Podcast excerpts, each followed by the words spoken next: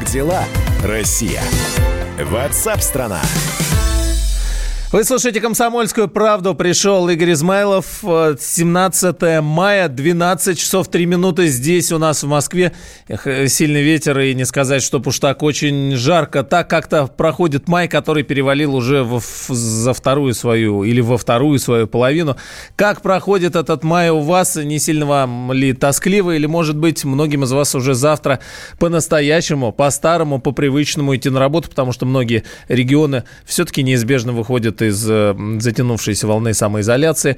Начинают работу небольшие предприятия, магазины, какие-то салоны услуг, еще что-то. Или вы по-прежнему остаетесь дома и, в общем, скучаете. Может быть, наоборот, к чему-то готовитесь. Ну, давайте, как обычно, начнем со статистики. Последние сутки. Значит, в России выявлено почти 10 тысяч новых случаев коронавируса, но все-таки меньше 10 тысяч. Такое вот символическое число в каком смысле? 9709 новых случаев. 85 регионов опять. Значит, почти половина, чуть меньше, 42,5% клинических проявлений по-прежнему нет. Вероятно, тесты просто показывают. 94 летальных исхода, к сожалению, зафиксировано, но и полностью выздоровели 4207 человек. Теперь в целом на сегодняшний день в России 281 752 случая коронавируса. За весь период 2631 летальный исход. Но, опять же, к сожалению. Выздоровели 67 373 человека. Ну, что по Москве? В Москве от коронавируса вылечились уже более 27 тысяч человек. Еще сообщение Анастасии Раковой. Опять о Москве идет речь. Выздоровели за последние сутки почти 1500 пациентов. Они проходили лечение от коронавируса. То есть, все-таки какие-то симптомы у них были. Количество выздоровевших в Москве стабильно увеличивается. За прошедшие сутки после прохождения лечения выздоровело еще 1500, и всего теперь выздоровевших почти 27,5 тысяч. Ну, может быть, на слух не очень понятно, но зато слышится вот в этой череде цифр тенденция, и тенденция вроде как положительная. С нами на связи Виктор Зуев, вирусолог, доктор медицинских наук, профессор, главный научный сотрудник Центра эпидемиологии и микробиологии имени Гамалея. Виктор Абрамович, здравствуйте. Здравствуйте. Да, давайте начнем сначала с динамики, из тех цифр и чисел, которые вы слышите. Можно ли уже, как ты говоришь, что мы выходим на вот это плато, пик прошли, или все-таки вот это 27 тысяч, это прилично выздоровевших? Вы знаете что, я не слышал, откуда эти 27 тысяч, что такое 27 тысяч? Вице-мэр, смотрите, это говорит, значит, всего число людей, выздоровевших от инфекции, говорит Ракова. Вы знаете что, меня интересует не число выздоровевших от инфекции, это понятно, что у нас хорошо лечат и быстро выздоравливают. Самый главный показатель ситуации – это число зараженных. Вчера, сегодня, завтра. Вот что важно. А этого я от вас не услышал, признаться. Вчера было сообщение, что 4-й день подряд динамика положительная, меньше 5 тысяч. Сегодня пока никаких данных нет. Только, смотрите, значит, в России всего 9709 новых случаев. Ну вот видите, конечно, это хороший показатель, я имею в виду, в том смысле, именно в динамическом смысле, понимаете? Да, тенденция. В Москве пока данных из того, что я вижу, только по выздоровевшим. Давайте мы сейчас уточним, прямо сейчас посмотрим. Давайте. Вчера было сообщение как раз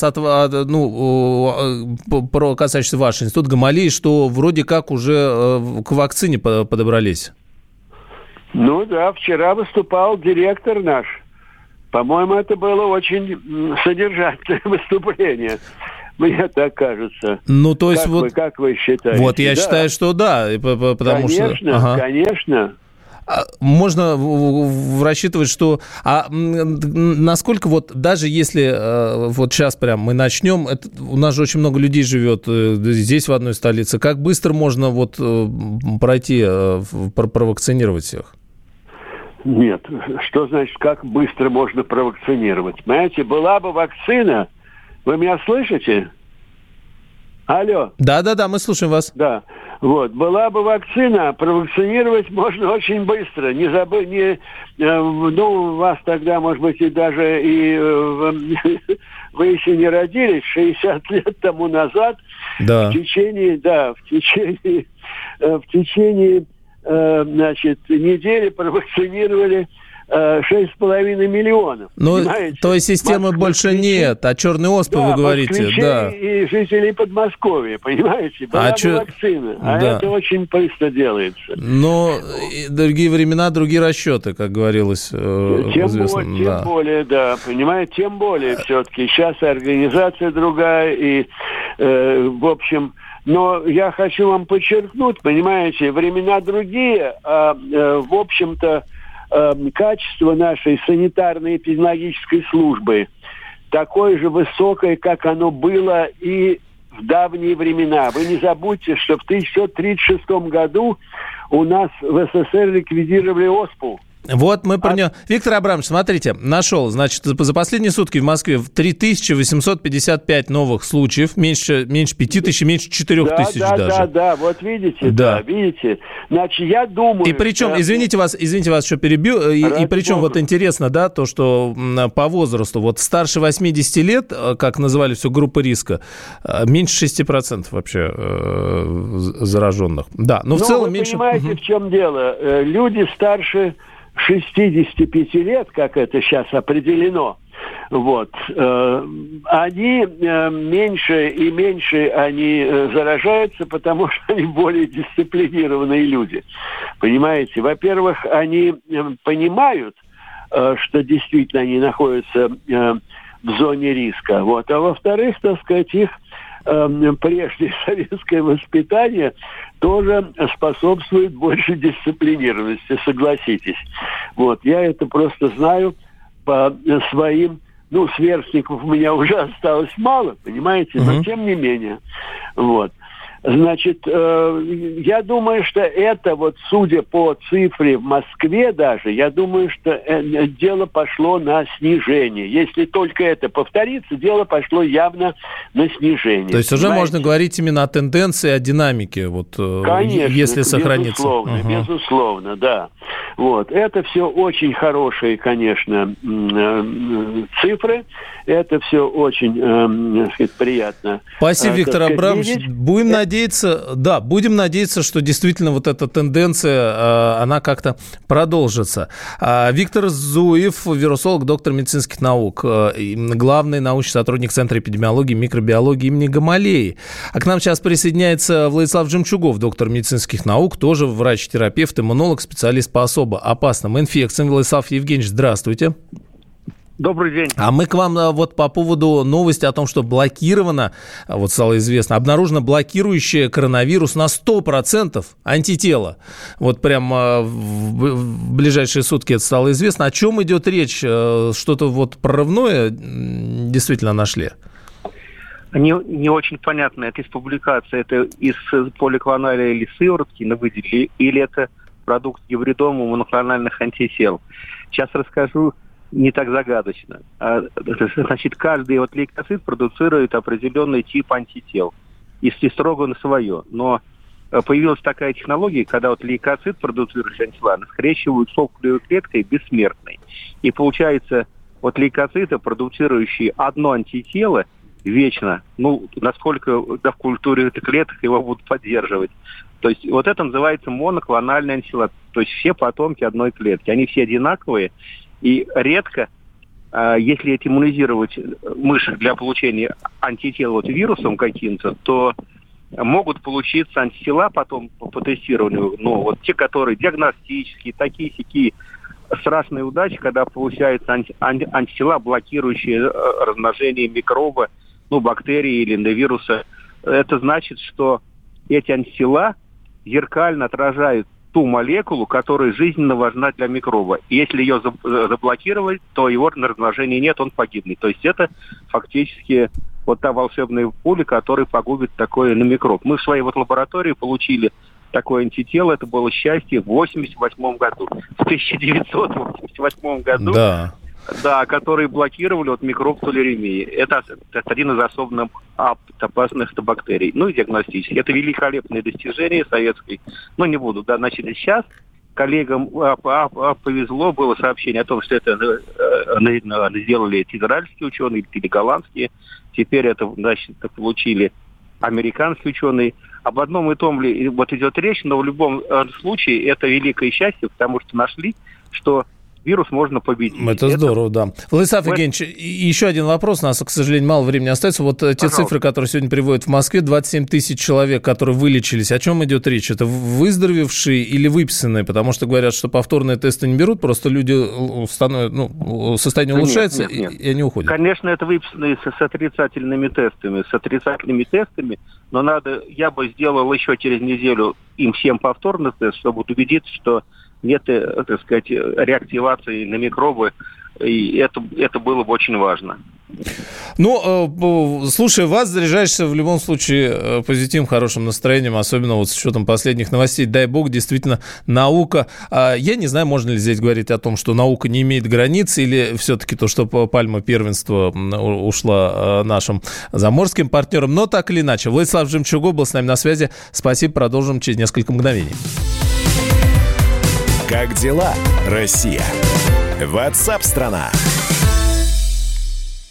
Политика. Владимир Путин приехал в Японию на саммит большой... Экономика. Покупательная способность тех денег, которые вы... Аналитика. Что происходит правильно, а что происходит неправильно. Технологии. В последнее время все чаще говорят о мошенничестве с электронными подписями. Музыка. Всем привет. Вы слушаете «Мир музыки». Радио «Комсомольская правда». Слушает вся страна.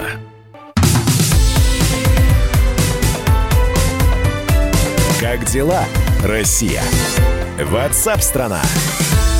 Ну вот некоторые подробности вот этого чудесного блокирующего коронавирус на 100% антитела. Значит, речь идет об американских ученых из биофармацевтической компании Sorrento.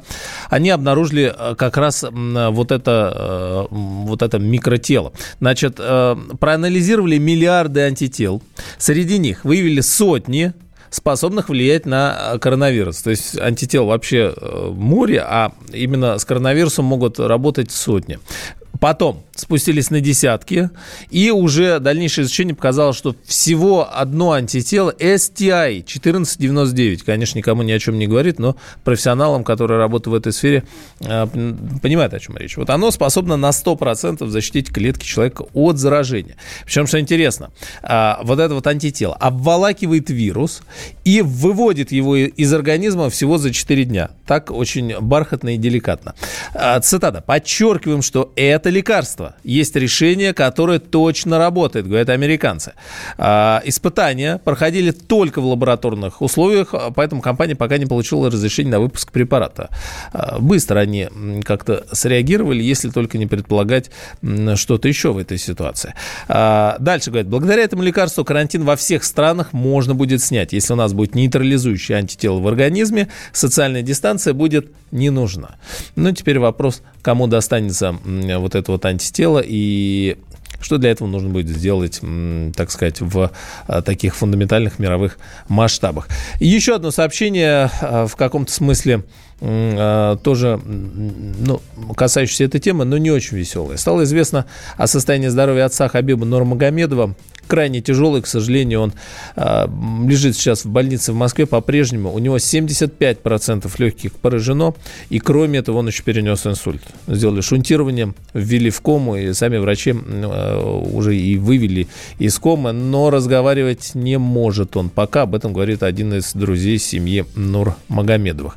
Ну, пока вот это вот все сообщения такие, связанные с сегодняшней информацией о коронавирусе. Завтра, понедельник, 18 мая, были сообщения уже из столичного региона, в целом, да, из Подмосковья, что будет потихонечку облегчаться режим самоизоляции. Вот касательно Подмосковья информация последует, плавно будут выходить, но завтра уже что-то будут снимать. 60-й пишет, у нас плюс 18 в Энгельсе, плюс 18, мы вас поздравляем, у вас явственно сегодня теплее, чем у нас, как ваше настроение? Ну, а мы давайте пока будем двигаться далее. Как дела, Россия? WhatsApp-страна. Министр высшего образования и науки Валерий Фальков эксклюзивное интервью дал радио «Комсомольская правда». С учетом времени-то май, конец мая, и все понимают, что, в общем, обучение, хоть и скомкано, но завершилось. Впереди вступительные экзамены, вузы и так далее. В общем, целый ком и целый пласт вопросов. Итак, Валерий Фальков в эксклюзивном интервью «Комсомольской правде» радио здесь у нас рассказал, как будет проходить приемная кампания в вузы. Ну, начнем по порядку. Значит, 77% вузов сохранили и госы, и защиту выпускных квалификационных работ. Остальные госы отменили. Давайте тогда сейчас вот чуть подробнее вот этот вопрос. Ну, давайте прямо из первых уст, что называется. 77% вузов сохранили и государственные экзамены, и защиту выпускных квалификационных работ. Но 23% пошли по другому пути. Они оставили только защиту дипломов как единственную форму государственной итоговой аттестации. Что касается специальной системы идентификации личности и контроля удаленного за тем, как студенты сдают, то это один из вызовов, с которым, мне кажется, практически все вузы уже справились. Вот, 77% вузов сохранили защиту дипломов и государственные экзамены. Что еще? Значит, какая еще информация? Про количество бюджетных мест в вузах. Их будет больше, потому что многие обращали внимание, что как-то тихо, но почему-то с каждым годом их становилось меньше. С каждым годом их все-таки становится больше. Ну а со следующего года будет уже существенное увеличение ежегодное до 2024 года. На это уже есть соответствующие бюджетные средства, они заложены и определено количество мест. По платным, по стоимости обучения на следующий год, с учетом всех обстоятельств, наиболее оптимальное решение, которое поддержали большинство абсолютно университетов, мы обсуждали его с Президиумом Российского союза ректоров, и такое решение приняли коллегиальное университеты, о сохранении стоимости облучения на уровне 2019 года.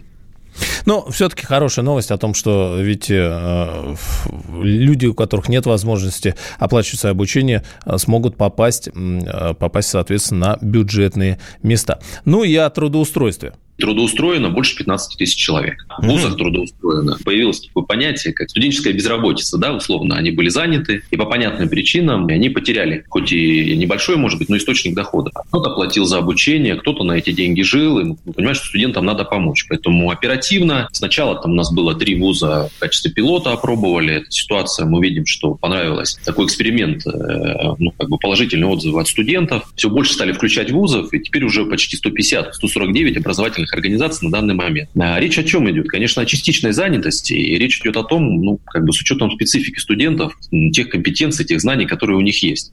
Это, допустим, работа цифровыми ассистентами, работа консультантами-психологами, помощь, допустим, реализации образовательных программ для населения, курсы иностранного языка, помощь в подготовке школьникам к экзаменам, и так далее, и так далее. Это эксклюзивное интервью. Все подробности будут появляться на сайте radiokp.ru. Ну, вот некоторые моменты мы сейчас послушали. С нами на связи сейчас ректор Московского политехнического университета Владимир Миклушевский. Владимир Владимирович, здравствуйте. Добрый день. Вот мы прям с колес все обсуждаем вместе с вами. Уже можно известно сейчас, как будет проходить приемная кампания вуза? По срокам, по параметрам, по процедурам? Окончательно сроки еще неизвестны в силу того, что мы не знаем, когда будет проходить единый государственный экзамен. Мы ждем этой даты, потому что тот приказ, который издан Министерством науки и высшего образования, там дата относительная от последней даты сдачи ЕГЭ. Но мы готовы, опять же, по тем нормативным актам, которые издало Министерство науки и высшего образования, все экзамены будут проходить, приемная кампания, точнее, будет проходить в дистанционном формате. Московский политех участвует в этом году в эксперименте во всероссийском, подаче документов через госуслуги. И, кроме того, мы реализуем собственную информационную систему, которая позволит любому абитуриенту, где бы он ни находился, подать документы дистанционно. И потом уже, когда начнется учеба и, будет возможность очного присутствия студента в ВУЗе, он привезет оригинал документов. То есть вот такая система. А дистанционно только через госуслуги? Нет, я же сказал, то есть две опции. То есть одна через госуслуги, это реализуется программа Министерства науки и высшего образования, а вуз реализует собственную информационную систему, которая позволит, значит, через сайт вуза. Сайт вуза. Ну хорошо, человек, значит, подает документы, да, вот он сканирует, фотографирует, вы обрабатываете. А дальше сами какие-то собеседования или еще, если что-то понадобится, прям вот тоже в онлайн-режиме? Значит, если, так сказать, вчерашний школьник сдал ЕГЭ, то он поступает по результатам ЕГЭ, тут ничего не меняется. На него смотреть даже, в принципе, не нужно, да? Он просто документ подает. На него смотреть не нужно, то есть он сдает 2 основных экзамена и 1 дополнительный, либо 2 дополнительных, как он пожелает. Значит, соответственно, вузы устанавливают дополнительный экзамен в качестве основания для поступления на то или иное направление подготовки. Соответственно, Мосполитех также. Тут здесь ничего не меняется по сравнению с прошлыми годами. Соответственно, абитуриент еще, будущий студент, сдает документы и свои пожелания, куда он хотел бы поступить. Значит, соответственно, исходя из результатов ЕГЭ, формируется конкурсный ряд, и дальше, так сказать, осуществляется зачисление в 2 этапа. Опять же, все так же, как и в прошлые годы. Первый этап – это 80% бюджетных мест, и второй этап – 20% оставшихся бюджетных мест распределяется. Значит, что касается творческих специальностей, то там есть еще дополнительные экзамены вступительные, это уже вступительные экзамены вуза, а мы их предполагаем принимать в дистанционном формате. Это же касается и тех абитуриентов, которые будут нам поступать после техникумов. Там тоже вступительные экзамены вуза предполагаются. Вот здесь интересный момент. Сотрудник приемной комиссии, да, преподаватель будет видеть на экране поступающего. А как вот подлог отличить? Потому что, кто-то может, другой человек, в принципе, сидеть. Но, конечно, можно сверить по фотографии в паспорте, да, но и плюс у него экран, подсказки он может просто вот банально...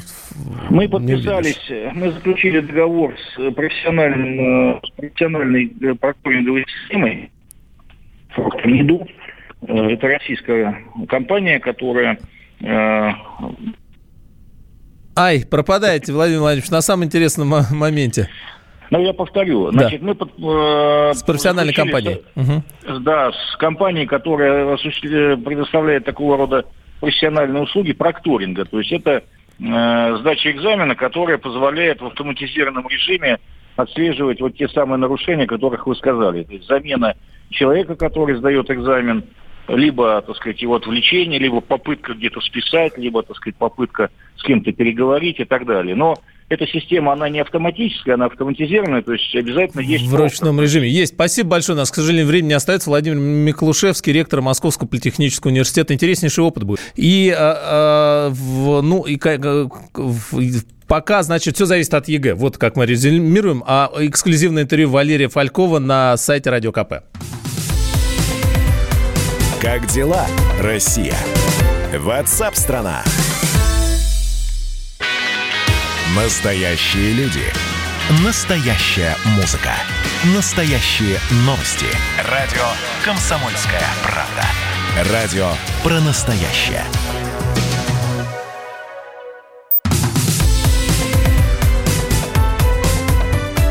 Как дела, Россия?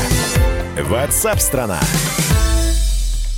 Вы слушаете «Комсомольскую правду». Здесь Игорь Измайлов. 17 мая. Май уже за вторую половину перевалил. И начало-то было, по крайней мере, здесь, в столичном регионе. Жаркие деньки были до плюс 24. А сейчас-то, в общем, последние недели как-то все, не сказать, чтобы очень солнышко бывает. Но сильный ветер, дожди. Да и, честно скажем, прохладно. А особенно по ночам. А бетонные коробки-то к уши вовсе остыли. Обещали нам метеорологи какую-то фантастическую жару. Но, правда, говорили, что летом аномально тепло будет где-то, а теперь говорят, что аномально холодная погода ожидается в Центральной России в ближайшие дни. Что делать с этим вообще, как с этим жить и как надолго все это затянется, спросим прямо сейчас у Михаила Леуса, ведущего специалиста Центра погоды Фобос.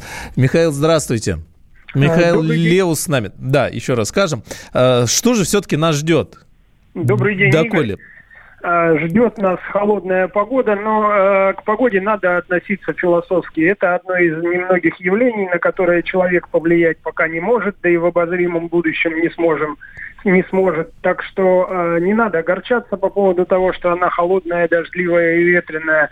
Надо просто к ней приспосабливаться. Ну, а если мы будем говорить о ближайших днях центральной части Европейской России, в том числе и в столичном регионе, то в это время преобладать будет циклоническая деятельность, а это значит, что облаков в небе будет довольно много, время от времени будут идти дожди, и температурный фон будет на 3-5 градусов ниже климатической нормы. Дожди все-таки.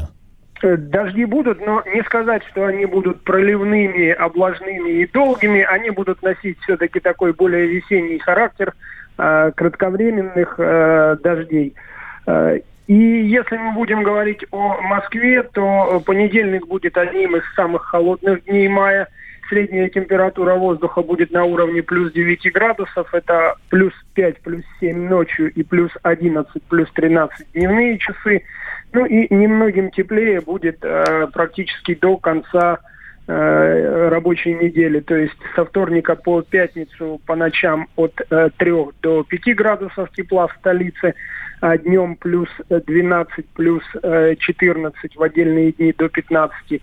Ну и на градус-другой будет теплее дневные часы в субботу и воскресенье. Но добавить дискомфорта ветер, он будет преобладать северных румбов, и в отдельные дни, особенно в начале, в первой половине недели, будет довольно плотным и порывистым. 5-10 метров в секунду с порывами до 15. Ну вот. Ну, будем надеяться, что хотя бы лето, хотя бы июнь, пусть не с первого, со 2 числа, да, наступит везде теплая и хорошая погода. Спасибо. Михаил Леус был с нами, ведущий специалист Центра погоды Фобос. Какая погода сегодня у вас? Напишите, поделитесь друг с другом настроением и тем, что происходит за вашими окнами. Как дела, Россия? WhatsApp-страна. Ну а в сети, в интернетах набирает популярность клип исполнительницы Волу, а где, по сути, признается в любви Владимиру Путину, но жалуется, что он недоступен. Ну, честно скажем, не только для нее. Давайте послушаем фрагмент прямо сейчас. Я помню, как увидела вас первый раз в Новый год на Первом канале, и вы улыбнулись мне пару раз, и желание сгорело в бокале. Вы столько всего мне обещали, но абонент недоступен. Ответь мне, пожалуйста, Путин, но абонент недоступен. Ответь мне, пожалуйста, Путин, но абонент недоступен. Ответь мне, пожалуйста, пожалуйста, пожалуйста,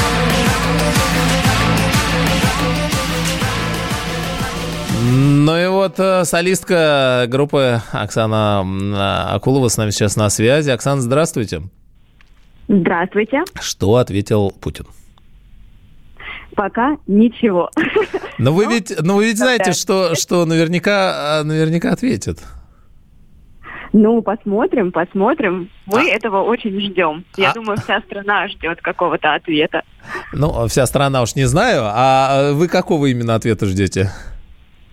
Положительного. Ну, положительно в каком ключе? Имеете в виду, понравилось, не понравилось, или что-то более конкретное? То, что было обещано, исполнится. В этом смысле. Мы только фрагмент послушали, а так в целом вы что-то вложили? Песня о любви, там, сарказм, ирония, что это? Ну, вы очень хорошо вначале представили песню, что да, это песня о безответной 20-летней любви к президенту, и чем прекрасно творчество, тем, что когда ты складываешь какой-то один смысл, не значит, что так его воспримут люди, которые будут слушать или смотреть этот клип, поэтому каждый может найти здесь для себя свою историю. Я вот сейчас, мне показалось, проскочило у вас в ваших словах о том, что 20-летняя безответная любовь к гражданину, да? Вы это такой политический намек у вас? Я еще раз повторюсь, что каждый воспринимает это так, как хочет. В клипе просто прекрасно собраны все истории, связанные с президентом, и так называемые мемы, и теория о клонах, поэтому здесь можно увидеть все, что угодно. Ага, сейчас мы вас пытать будем. Вы оппозиционер, Оксана? Нет. Вот, уже лучше. Ну, хорошо, дальше, значит, как вы говорите, каждый сам тогда решит. Почему решили записать? Вы вот полностью это ваша работа или командная? Кто-то это сводил, все? То есть вот чего вдруг решили потратить на это время? Или это пиар какой-то вы себя так? Ну, музыка это всегда командная работа. Я не настолько еще профессиональный артист, который может и записать, и свести трек и снять сама клип, поэтому над этим проектом, назовем его так, работали разные люди. Да, у меня есть человек, который занимается аранжировкой и сведением музыки, есть человек, который помогает мне в съемках, непосредственно оператор, монтажер, человек-стилист, который подбирает образы. То есть это командная работа, и это такой интересный опыт спеть о том, о чем, возможно, у нас в России не так много поют, и поэтому решили попробовать такую историю. Кто спонсоры? Никто. Мы независимые краснодарские музыканты, которые просто поют о том, о чем хотят петь. Спасибо вам, Оксана.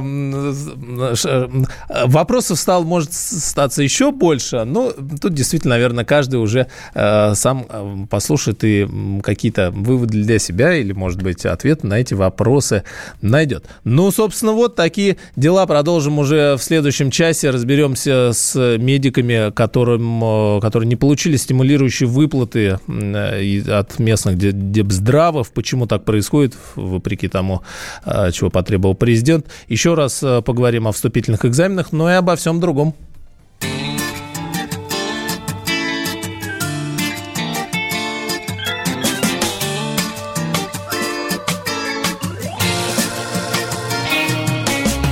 Остановилось время, сколько ни лети, без 5:12. Перевернулось небо, сколько ни гляди, облака внизу. Я доедаю завтрак, я засыпаю сидя, я догоняю завтра, я по небу за ним ползу. И снова заново курс Неве, да мы на Рима, на Ватмаде, да во 2 часа в Толмачево, вылет 2 в 11:45. И снова жизнь не моя, не моя, не инваря, не моя, не понимаю.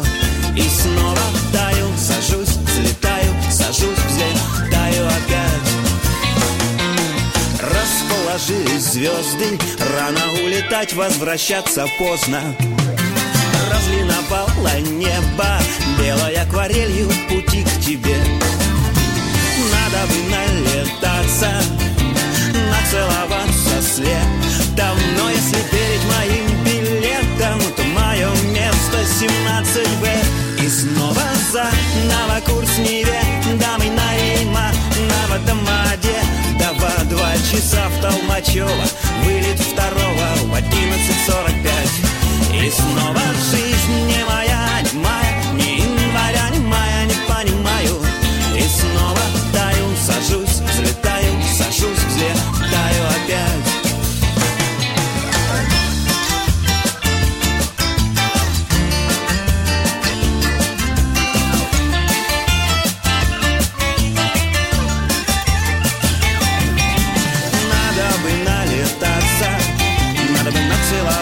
Следом, но если верить моим билетам, то мое место 17-Б. И снова заново курс неведомый на Риманова Домоде. 2 часа в Толмачево, вылет 2 в 11:45. И снова жизнь не моя, не моя, не инваря, не моя, не понимаю я. И снова таю, сажусь, взлетаю, сажусь, взлетаю. Опять взлетаю и снова заново курс неведомый на Риманова Домоде. Да во 2 часа в Толмачево, вылет 2 в 11:45. И снова жизнь не моя, не моя, не инваря, не моя, не понимаю. И снова таю.